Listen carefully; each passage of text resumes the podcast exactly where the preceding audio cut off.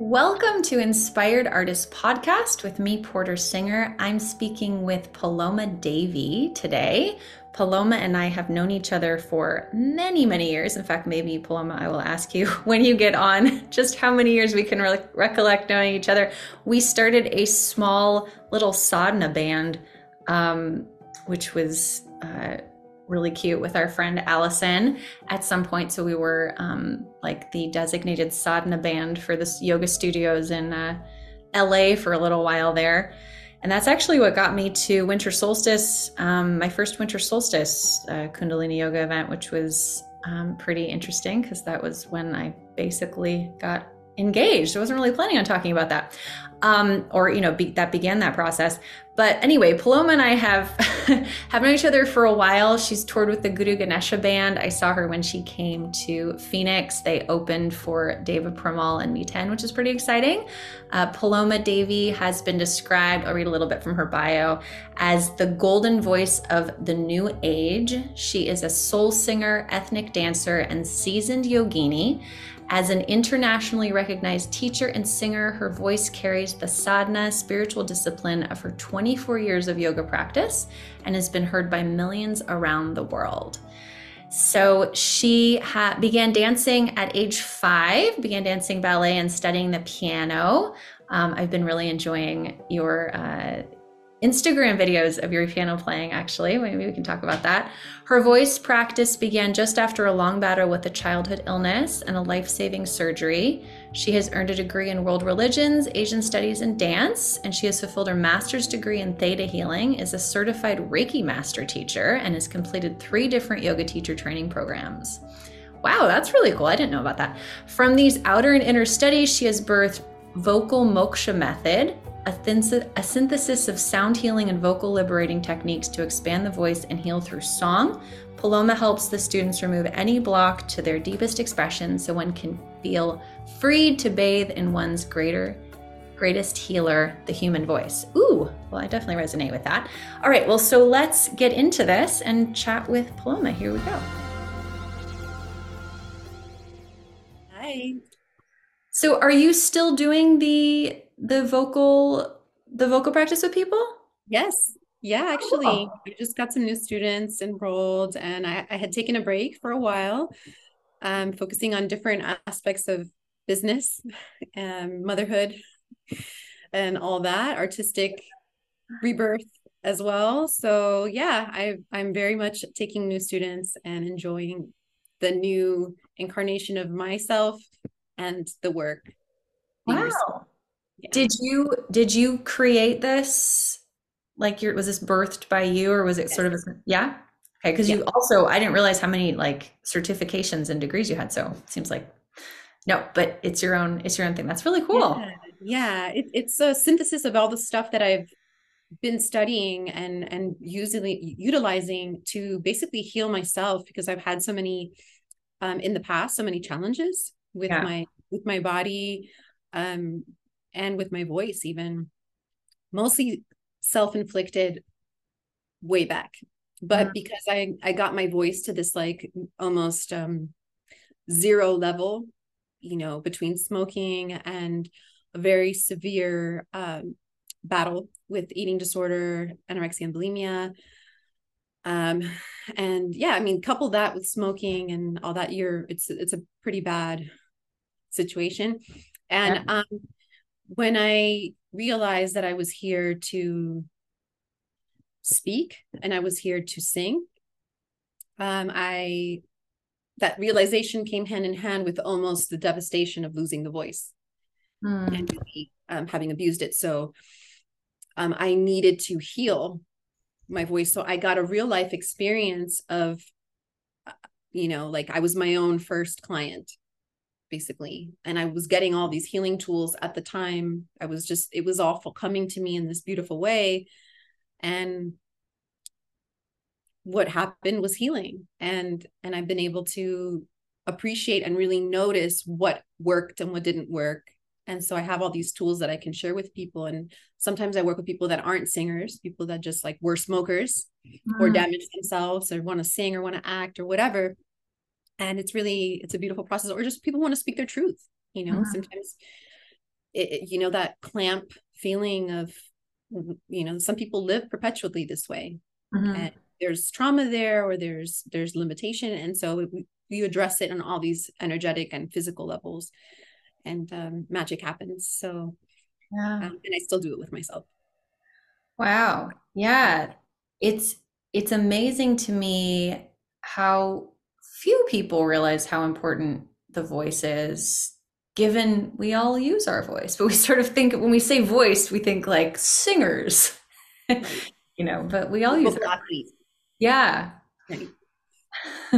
We need to speak and we need to speak our truth and, and we need to say the truth you know? A lot of the times also like maybe the, the actual vessel of the voice sounds okay but what we say and what we mean are not connected mm. You know and that's that's part of it too. That's that's vocal health. Mm. that's express expressive communication. So the point of it is to get closer to that sat. Satya and like be able to say what you mean and mean what you say and to align with your truth because what we say what is what we create. Mm-hmm. so what we say inside and what we and what we vocalize to both are important yeah.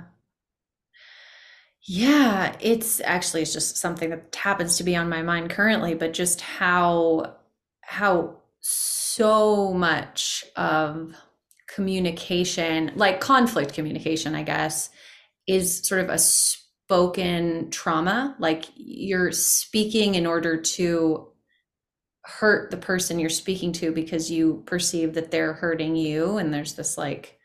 Mm-hmm. need to wound other people to feel better about your own wounds. This got really deep, but that was the first thing that came to mind when you were saying that. And that can is so that's so hard on the voice. Yes.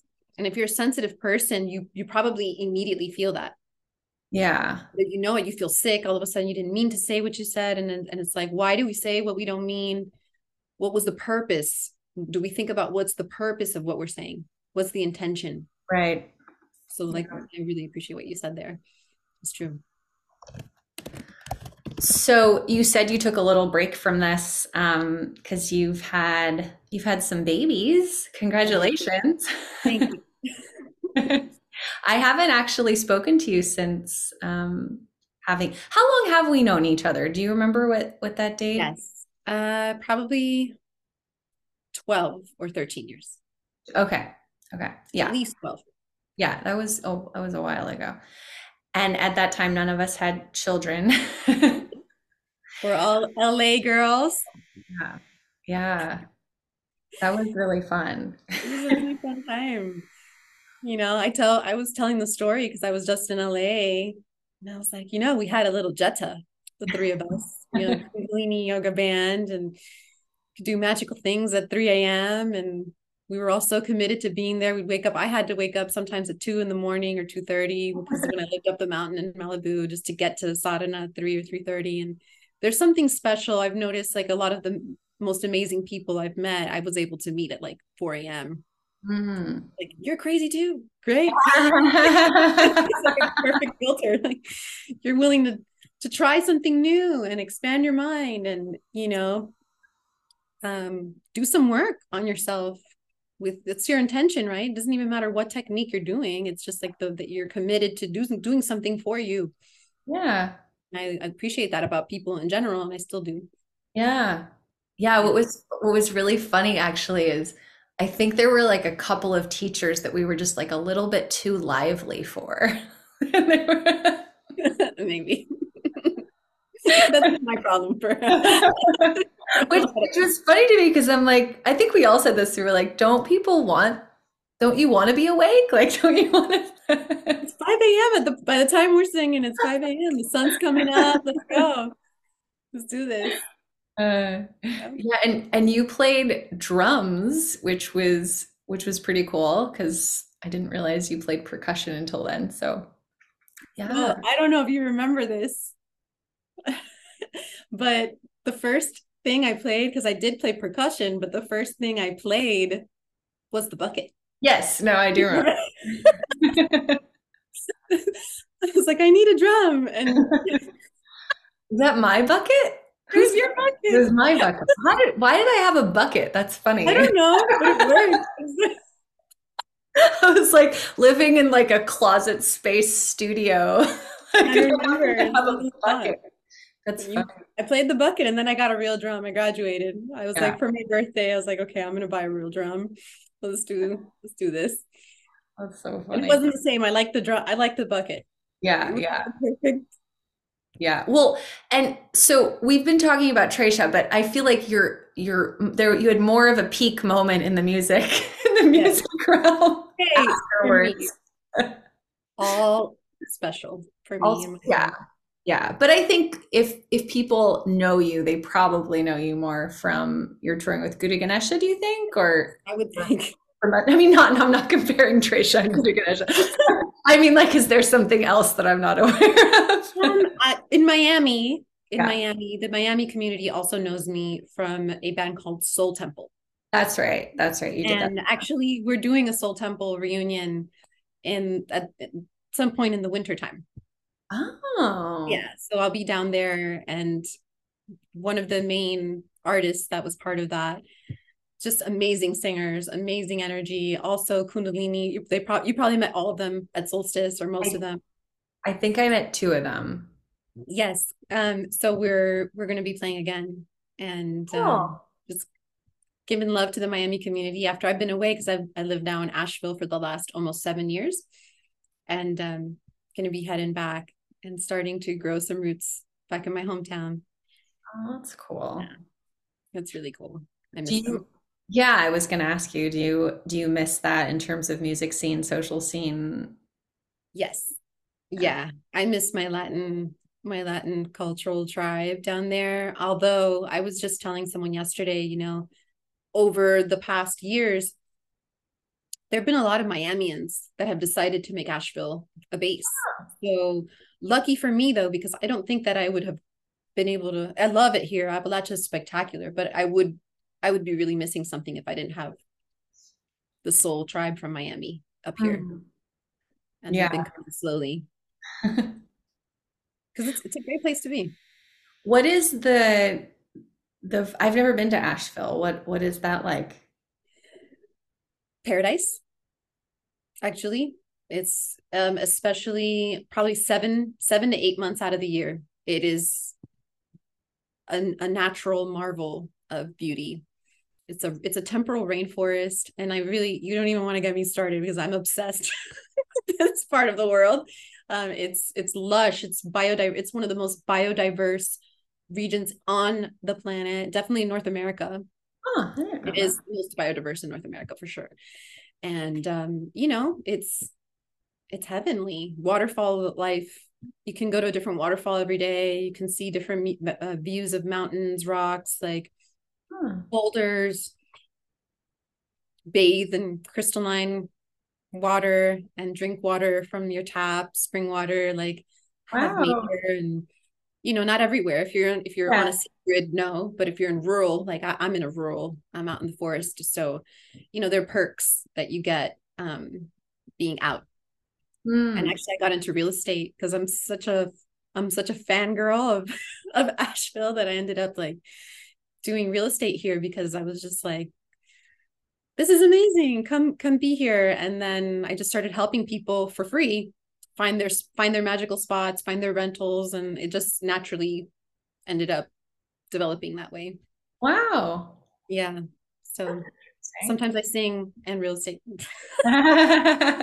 What are the acoustics like? And you, All connected. how it works. So yeah, can you sing into the hills? And you know, it's it's been really cool.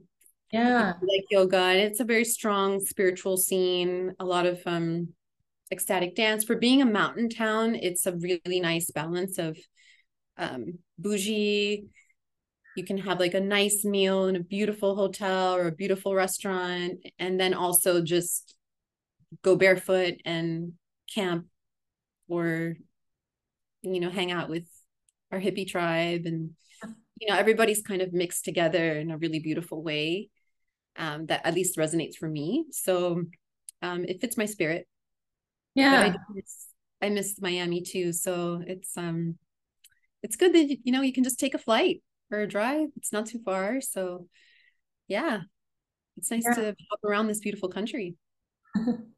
so that's that's all your kids know, right? They've they've grown up in in Asheville or did you move them from Miami? They know I've gone back and forth a bunch, so they're very familiar with with the Miami and beach beach life too.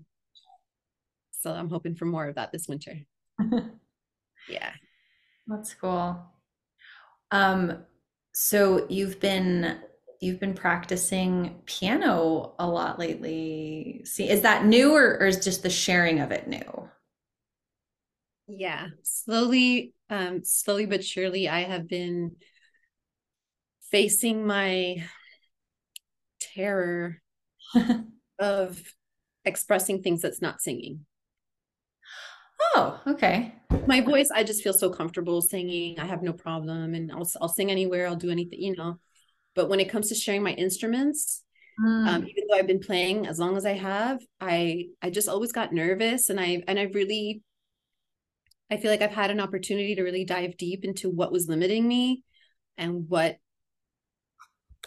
what was blocking me from sharing, and so I've decided to bite bite into it and just you know if i'm here to help people express themselves i better express myself like really and and just and you know what? Maybe something isn't perfect but it's it's authentic for me. It's something that i'm working with and i and i feel that there's beauty there and i hope that it inspire you inspired artists you know like so that's why i so resonate with this because it's like i i keep feeling like more of us have art inside and it doesn't have to look like unless you play the guitar unless you play these very specific instruments that are recognized or do this very specific dance like no we everything is art and everything can be art.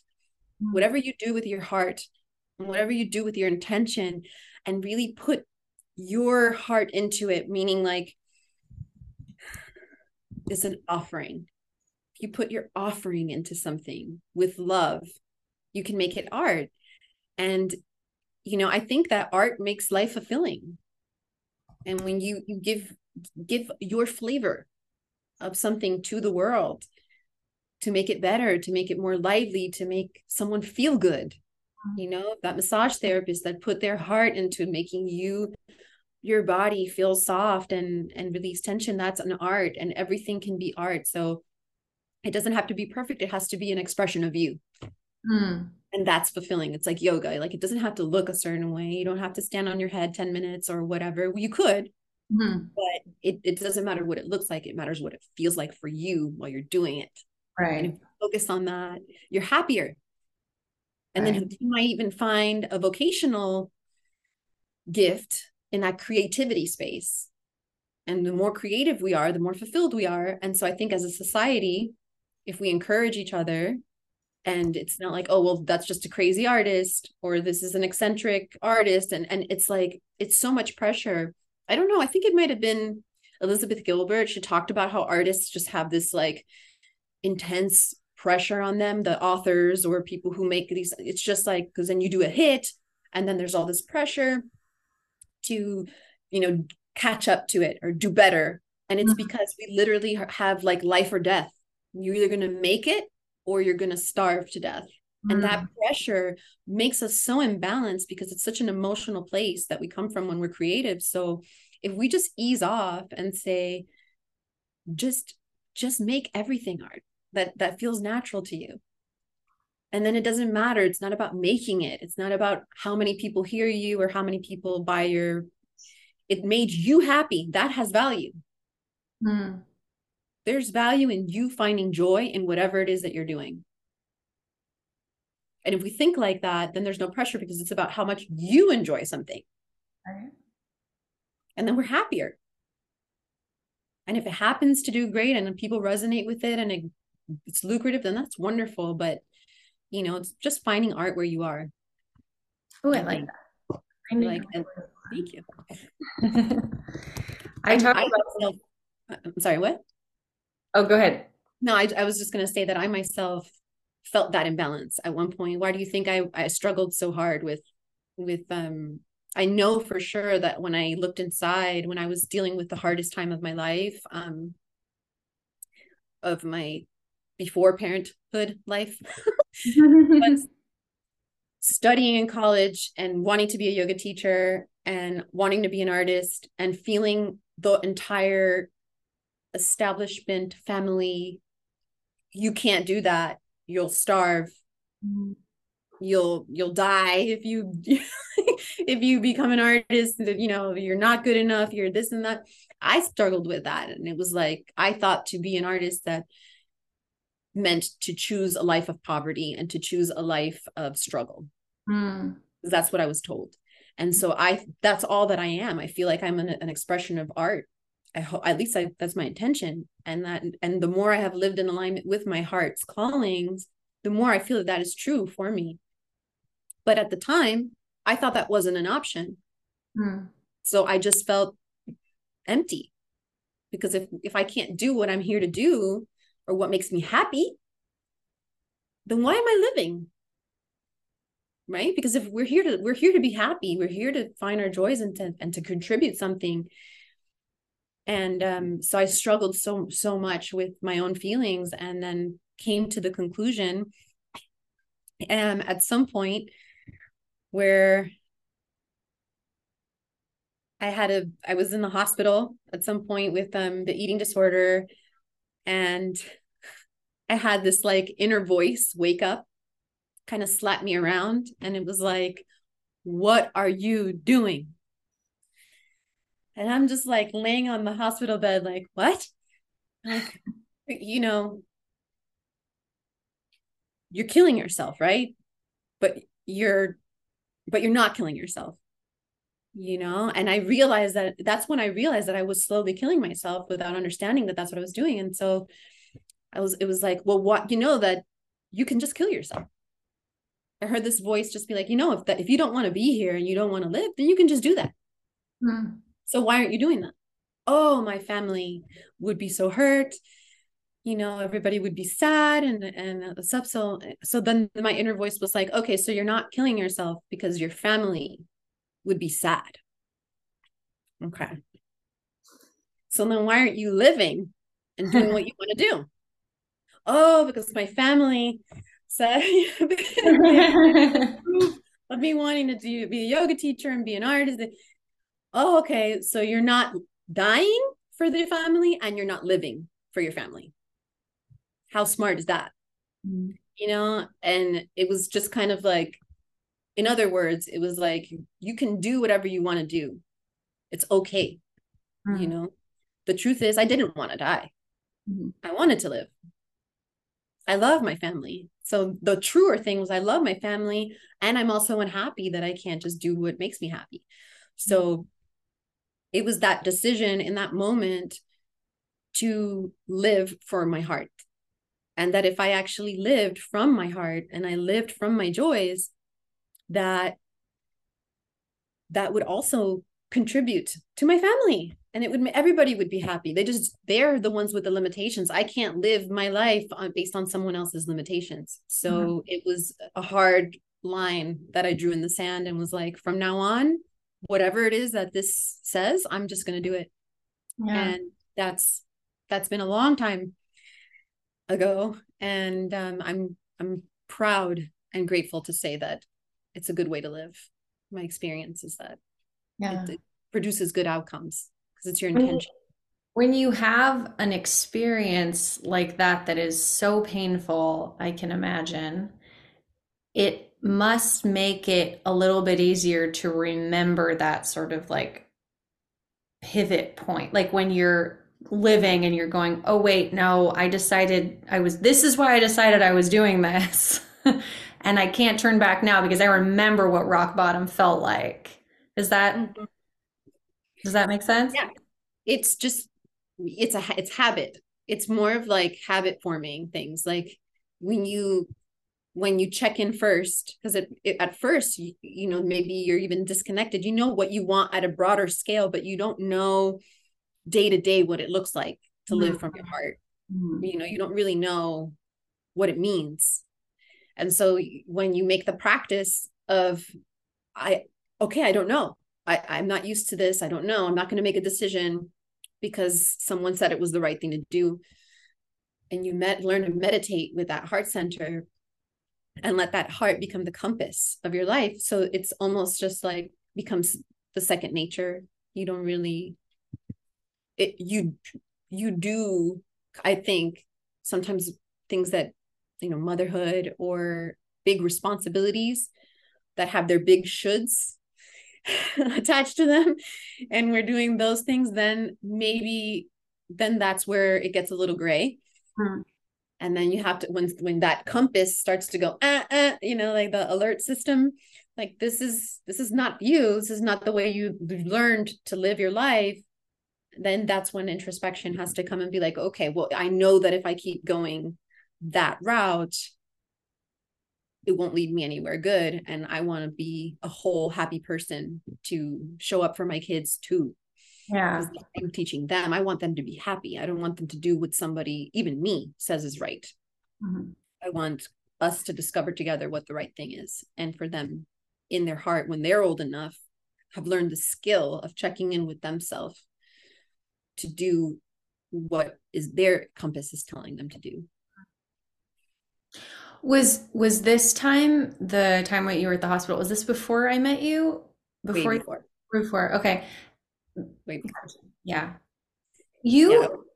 you always struck me as and I, I admired you for this. Like when I was, you know, wearing a turban doing my whole um, you know, kundalini thing.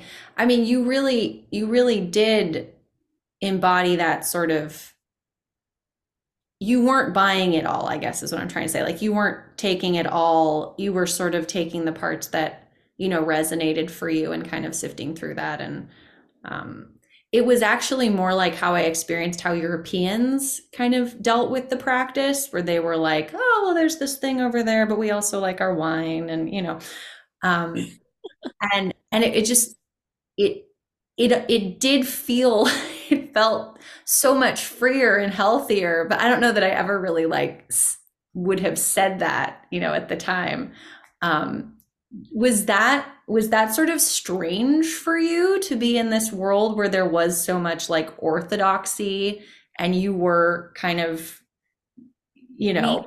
yeah yeah you exactly me uh, was not accepted by a lot of the community as you know um, I don't actually know. I don't know that. Well, I wasn't, and that's okay because, as it turns out, a lot of the people who had problems with me have other kinds of problems.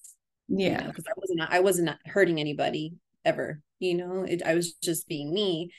And I think that, you know, maybe femininity or flowing or sensuality was very triggering for some people but i'm just in the school of thought where it's all god you know and it's your intention if my intention is to provoke something which is never is it's my promotion my intention is to express myself with respect to my body and respect to to the temple that i believe that i'm living in um but that orthodoxy you know this the, the tight turbans was like, oh, turbans are on too tight. That's okay. I love you. I learned to love everybody, even if they didn't like me, you know?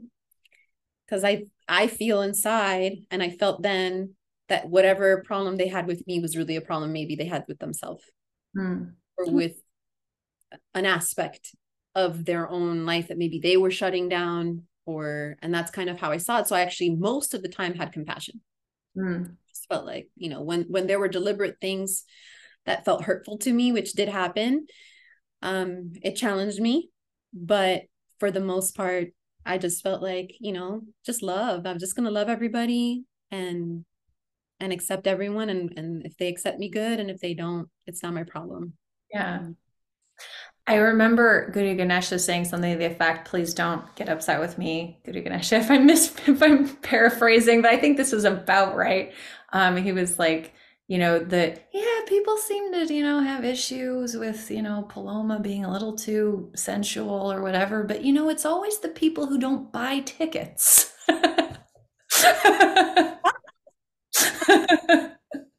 That's awesome. funny. Yeah, that makes sense. Yeah. I, it was something like that, but it was basically like, you know, we sort of let these people come to the concerts and the people who are really paying for our tour are like, you know, not not looking so closely at this, which I thought was interesting. Yeah. Yeah.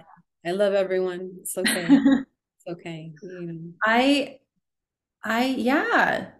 I mean, I think that that's the case with really any, you know, with anybody is bothered by you anyway, right? Like it's even if it is about you, it's always about them because it's always, you know, and then vice versa. If I'm bothered by something, it's always about me. It's some process in me that I'm, you know, having to confront. So I say that regularly. you know, even when someone hurts you or, you know, relationship goes south and it's just like it's really about how you interface with what's in front of you mm-hmm. you know and the forgiveness. Sometimes we think we have to forgive somebody else. We often have to forgive ourselves. Mm-hmm. our inner knowing deceiving our inner knowing or going against that heart or putting up with things that weren't right. And you know it's really just you. It's it's all relation relation to you yeah. to navigate. And so I, I completely hear that um, yeah. Forgiveness is an interesting concept because it's sort of like love, where I think we have like a kind of a froofy, like um, kind of superficial understanding of what of what it is. And we talk about forgiveness, it's like you know you give someone a hug back you know like after they've hurt you or something like that but it's not always about like welcoming somebody back into your life right yeah at all you know uh, it's it's about letting go of a charge mm. and, and really i think understanding what it was you were upset about. Yeah. You know because we can't control people's behavior. And you know sometimes things happen that hurt us. And they're god knows i know that really well. I know what that feels like really well where things happen and and it's like forgiveness can be a one person job. Mm-hmm that person doesn't even need to ask you for forgiveness because it's not about them anyway. It's about you being having a clear heart and feeling good and finding a way to love even that person without accepting them in, into your heart again or without accepting, but that you can find a way to wish them well and have good feelings within yourself. Not that you want to be friends with them again or you want to, you know, be uh, intimate with them or whatever, but kind of still seeing them as part of the humanity that mm-hmm. you are also part of and, and you can't extract yourself. They are part of you because there's only one of us out there. Right. Real level. Right. i think that's that's how i see it you know one in the many but we're one and we're one heart and i don't have to accept what's unacceptable but i also don't have to hate anybody for doing something that was unacceptable. Yeah. Just not cut off you know what isn't right and find the part of them that is lovable and wish them well mm-hmm. and because ultimately what i wish for you i wish for myself you can't mm. really wish somebody bad and then not not also feel bad hmm. my view that reminds me of this exercise that I had to do not had to i was i was at agape it was okay. around the time yeah it was around the time i i knew you actually and we were we were doing the sauna things but um uh, the reverend had us do this exercise where we imagined someone that we were having a lot of difficulty with mm-hmm. um oh no no sorry the beginning totally messing this up the beginning of it was imagine something you truly desire okay. like just you know feel that truly desire and then you imagine the person that you're having difficulty with and you imagine the joy of seeing them receive it. Mm. It was pretty fantastic. wow. Yeah. Well, that's a good one. Yeah.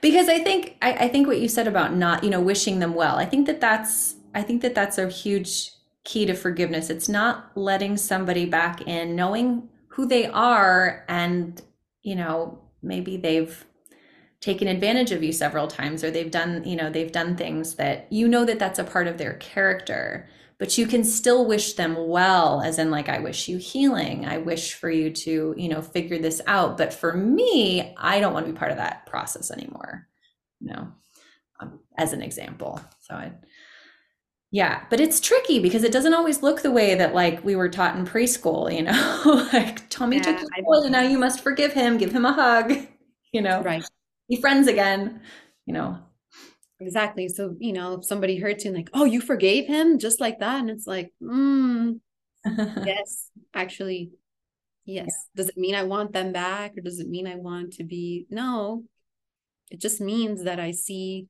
that this person is doing somewhat the best they can, even though they're making mistakes, just like I make plenty of mistakes and I'm not a, a perfect person. Mm. And I can find a way to wish their soul to evolve. Mm you know, not because I'm better or not because I'm worse, but because we're all on a trajectory of doing better. Yeah. And I hope someone wish me well, especially, you know, and can find forgiveness in me if I've wronged them and find something good about me, you know, in their heart mm-hmm. somehow. Yeah. Yeah. Absolutely. Yeah. Because much like you said, we would want that. I would want that. I'm not perfect. I'll you know, maybe somebody's going to hear something I said here and be mad at me, you know, one day. I hope not. But, you know, you never know. You can control people's perceptions of, you know, how they, people sometimes they don't hear what is, they hear what they want to hear. And yeah. Okay. Yeah. Okay. yeah. Yeah. I was recognized sometimes when I haven't been ready to hear something the way that it's been presented to me, and then I'll look back a few years later and go, "Oh, okay, yeah, I, I can see." I can see what that was. I remember hearing Abraham talk about how it wasn't like spiritually superior to be vegetarian at one point when I was vegetarian. Mm. I was pissed. right. Yeah.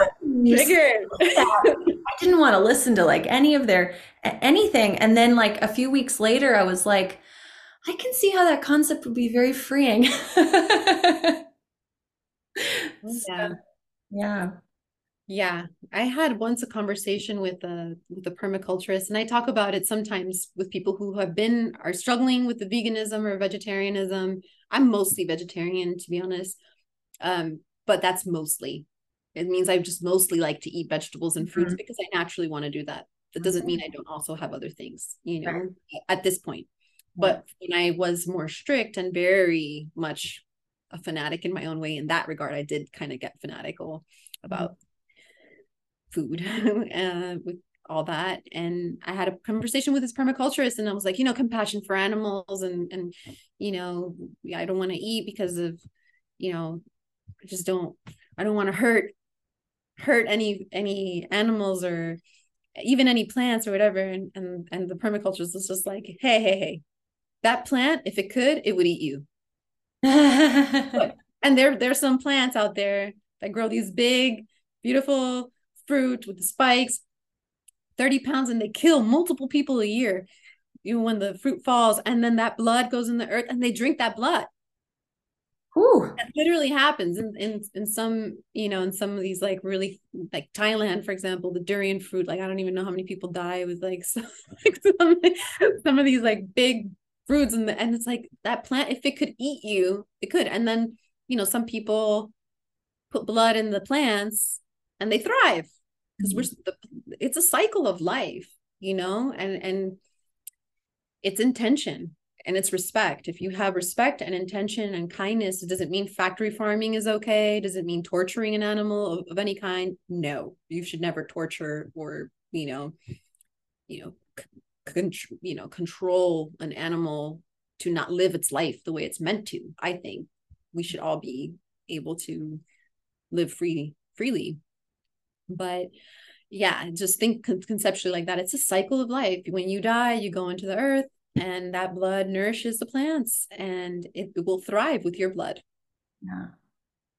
Yeah i think i think when i was like i was raw vegan i think maybe even when i met you um was i? No maybe. because i had started the yoga i i had to transition because i had to eat mung beans and rice in order to be socially accepted. But but I was like, I was pretty, I was pretty strict. And I, I remember talking to somebody ag, from, you know, in the agricultural world or who knew more about agriculture than me anyway. And I remember just getting like the point of like, not that it really sunk in at that point, but it's like the idea that you could have an agricultural system that completely bypasses any any death or any you know um like the cycle like you're talking about. I mean even like you're killing worms. There are field mice that are you know like how you just can't i remember seeing like flour that was like you know vegan flour because they were taking pay you know care to like not kill any field mice when they were you know doing that. Like that i think i think we we also like have a huge discomfort with with death you know too. I think that that's yeah. kind of it's kind of a big you know a big issue with our culture too that, that we have no we have no understanding of what of that as like an integrated part of our of, of life you know? It's it's this mysterious scary thing and we never see bodies and you know it's yeah i agree. I agree. I mean i you know i i still prefer you know i actually like the mung beans and the rice and i can go so long without touching any animal products and i don't miss it until my body asks maybe for something mm. and hmm. then and then i just learned to have compassion for this animal too mm. that that needs certain nutrients and you know maybe there's a way i would rather not have to but yeah sometimes i'm still so programmed that sometimes if i'll have like a certain food i'll just think somebody's going to be really angry at me and like come out of the refrigerator you're a yoga teacher like you're not supposed to. And i'm like fuck i had the salmon i had it. I didn't mean to hurt the fish but you oh. know yeah so I, I still kind of like have moments like that where i'm like it's okay. You know i'm taking care of my body. I'm asking you know what it what it needed. And yeah. those programs they run deep. They're they're hard. Yeah. and, uh, I love everybody and I wish them well, like whatever they choose to do with themselves. And if they feel nourished and strong and healthy, I think more power to them. Yeah. It's I'm not trying to change anybody's anything, not their diets, not their minds, nothing. It, it was interesting for me because I think a tipping point when I started eating other things besides vegetarian food was more psychological. Like there wasn't anything really deficient in me it was mm-hmm. just like this need to be more free in my in allowing myself to make choices. Okay. So, but I'm the same as you. I actually prefer um, eating mostly vegetables and fruits and you know grains and stuff. Um, I think my body's just gotten used to that too. I mean, if you do that for long enough, mm. I think you just get more used to certain diets. But yeah, I mean, I'm I I went I did go through a period of being afraid to go grocery shopping and you know and like and and really feeling guilty and not talking about it you know um but i yeah i i think coming back to the abraham thing like i don't think that it is spiritually superior to i don't think it's spiritually superior to judge anyone. So you know if you want to make choices for yourself it is it is definitely right for your heart and your body and your and your children yeah. Yeah. Yeah. That's an interesting thing it's, too. It's funny because like I I see it all the time. Like these, you know, vegan. I have no problem with vegans, but I'm just using them as an example because they'll be like completely and then they're giving their dog they themselves their their, their dog's eating fresh chicken yeah interesting interesting right yeah. yeah. why why is that? I don't know because about that that animal needs something. Yeah yeah. But that's yeah. so the point is that my, and, my kids are funny too like my eldest has never wanted meat like not interested in it just even now that he has the option like no thank you doesn't look good to me. Total and i totally support that he's totally fine. And then my youngest has always wanted meat. Anytime, you know, even when I was vegetarian, he would see other people eat it. He was like, oh my God, can I have some of that?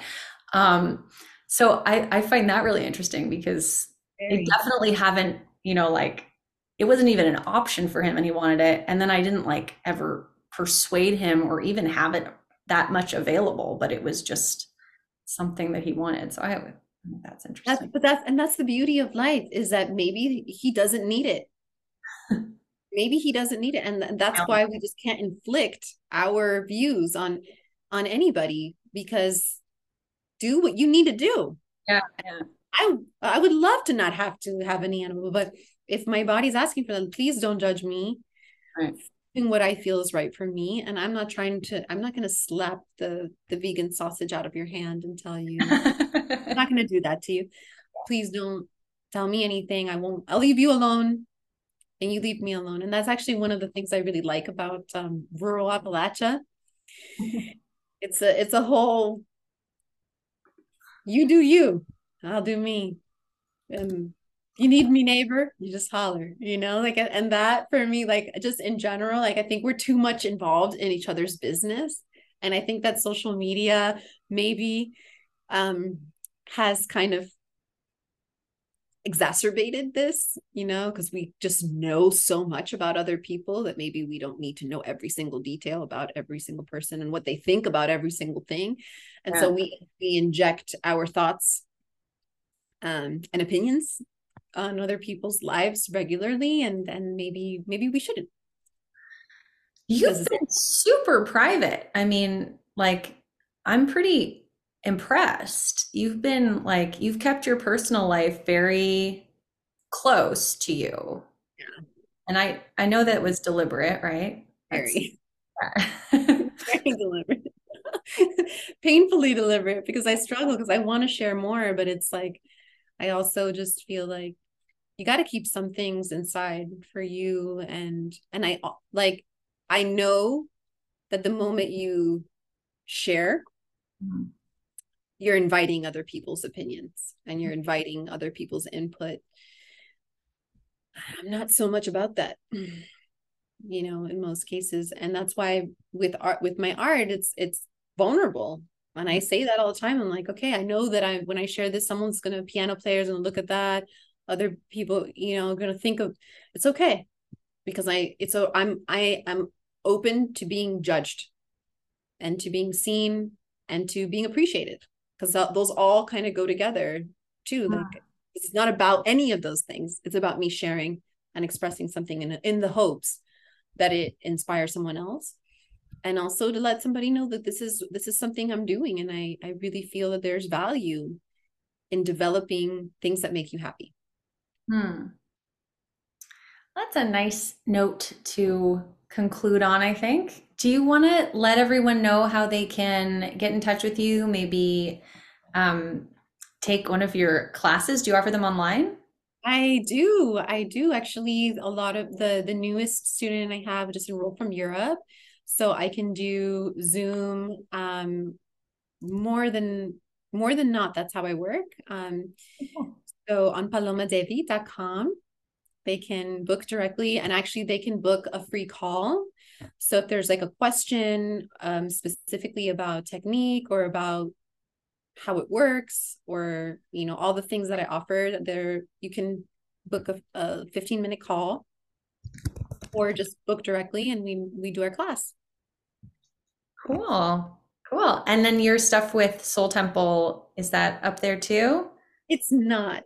It's not. I have we haven't recorded. We we did make an album, but um I I don't think that they put it out in the the streams. They it was just an album that, that remained physical form. Um but I I'm sure that if that becomes available, I'll also put it on my website. Right, but you are doing live shows with them, you said. I will be. Yeah. Okay. And so if they follow you, maybe they follow me on social media. My my handle is Paloma Devi. Um, my Facebook is also Paloma Devi. I try to keep everything pretty the same. So I'm on Facebook, Instagram, and my website. Okay, cool. And those will be hyperlinked in the podcast notes so you guys can click on that. Thank you so much, Paloma Devi, for joining me today. And I will see y'all in the next episode. Bye. Thanks for tuning into the podcast, y'all. Please like, subscribe, rate, comment, whatever the platform you listen to podcasts on offers you as a way to let its algorithm know that you're enjoying these episodes. That really helps. Also, there's some links in the podcast description notes that allow you to support the podcast in a way that benefits you and us. So please check those out. And if you'd like to stay in touch with me, you can sign up for my mailing list at portersinger.com. We'll see you in the next episode. Bye.